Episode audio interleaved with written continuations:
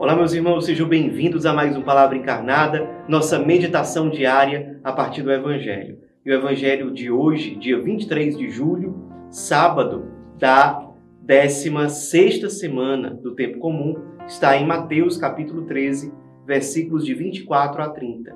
Mais uma vez nós nos reunimos em nome do Pai, do Filho e do Espírito Santo. Amém. Vinde, Espírito Santo, vinde por meio da poderosa intercessão do Imaculado Coração de Maria, vossa amadíssima esposa.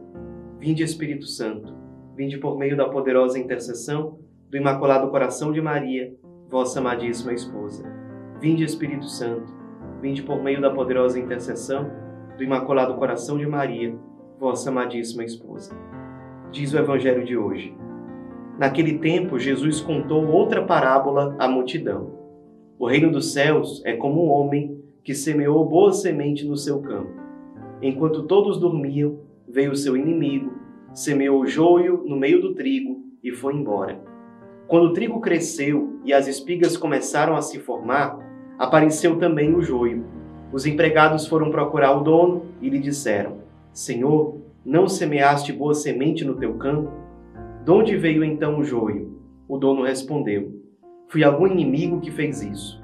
Os empregados lhe perguntaram: Queres que vamos arrancar o joio? O dono respondeu: Não. Pode acontecer que arrancando o joio, arranqueis também o trigo. Deixai crescer um e outro até a colheita. E no tempo da colheita, direi aos que cortam o trigo: Arrancai primeiro o joio e o amarrai em feixes para ser queimado. Recolhei, porém, o trigo no meu celeiro. Meus irmãos, estamos diante de um trecho conhecido do Evangelho é, esse momento que Jesus conta à multidão que o acompanhava a parábola do joio e do trigo.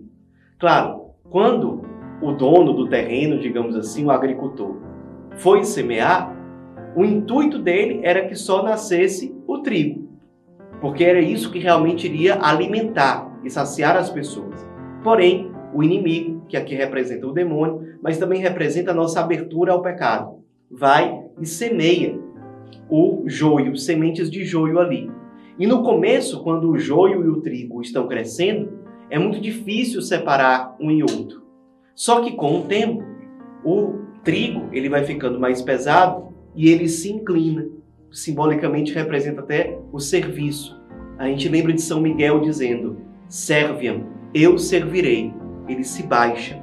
Enquanto que o joio, que é vazio por dentro, ele não pesa nesse sentido ele continua na mesma posição, ele não quer se baixar. A gente lembra de Lúcifer, que dizia: Não servirei. E, aos poucos, duas pessoas entram na mesma comunidade, mais ou menos ao mesmo tempo.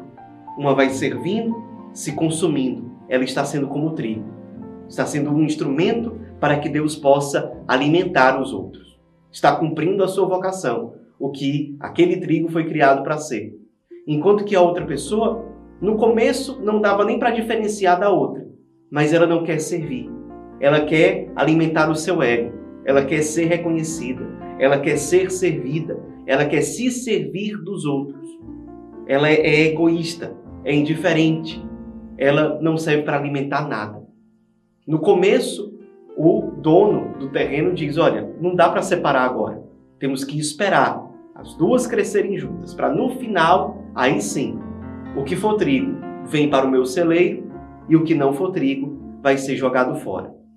Nós temos, às vezes, na nossa caminhada, uma tentação que é uma tentação perfeccionista, digamos assim. A gente acha que por nós termos a boa vontade de servir a Deus, tudo tem que correr da forma mais perfeita possível é, é, se nós fazemos a vontade de Deus, se aquela comunidade é de Deus, se essa igreja, se essa diocese é de Deus, então todo mundo é perfeito, só existe trigo. Não. Jesus está deixando claro no Evangelho de hoje que isso aqui vai ser a vida cristã. Nas comunidades cristãs, ao longo do tempo, vai haver o trigo e vai haver o joio. É claro que nós temos que fazer a nossa parte para que haja mais trigo do que joio. Mas Jesus está deixando claro, até o juízo final, quando vão ser separados uns dos outros, o trigo do joio, definitivamente, até lá, os dois existem. E às vezes qual é a nossa tentação? Às vezes a gente olha para uma novidade que tem na igreja, como se naquela novidade só existi, existissem pessoas que fossem trigo. E às vezes a gente olha na, dentro da nossa realidade eclesial muito para os defeitos daqueles que estão próximos de nós. Como se esses defeitos fossem coisas é, inesperadas, como se só pudesse existir o trigo. E a gente fica numa tentação de fuga, de fugir do nosso lugar na igreja, de fugir do nosso chamado, imaginando de forma romântica que a perfeição existe num outro lugar. Temos que ter cuidado com isso.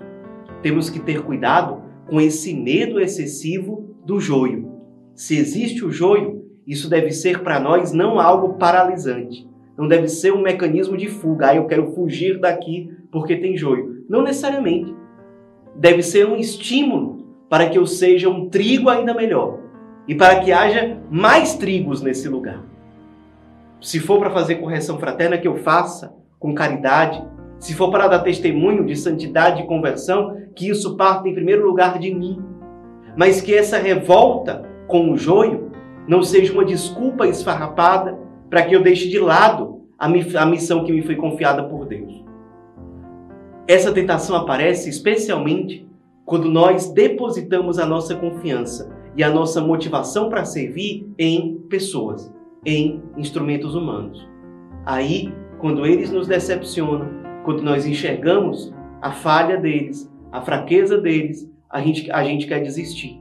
Mas lembremos, a nossa confiança deve ser colocada em Deus. A nossa confiança deve ser colocada nele, é Ele que nos motiva. Ele é, é o nosso referencial. Quando isso vai ficando claro dentro de nós, não é a queda do irmão que agora está sendo o joio que vai me fazer desistir de tudo e largar a vontade de Deus para mim.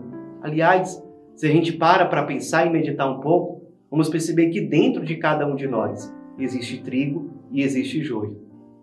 E é hora da gente aprender a ir tirando primeiro o joio de nós, de dentro de nós, e deixando crescer o trigo, antes de ficarmos gastando tanto tempo ao apontar os joios que existem na vida do outro. Vamos meditar sobre isso. Sempre teremos trigo, sempre teremos joio, mas isso não deve nos fazer desanimar. Pelo contrário, deve nos fazer olhar de novo para Deus, olhar de novo para Cristo e dizer: É por ti, Jesus, por amor a ti. Ajuda-me a ser fiel, ajuda-me a ser trigo e ajuda-me a te ajudar a semear mais sementes de trigo por onde eu for. Ave Maria, cheia de graça, o Senhor é convosco. Bendita sois vós entre as mulheres, e bendito é o fruto do vosso ventre, Jesus. Santa Maria, Mãe de Deus, rogai por nós, pecadores, agora e na hora de nossa morte. Amém. Em nome do Pai, do Filho e do Espírito Santo. Amém.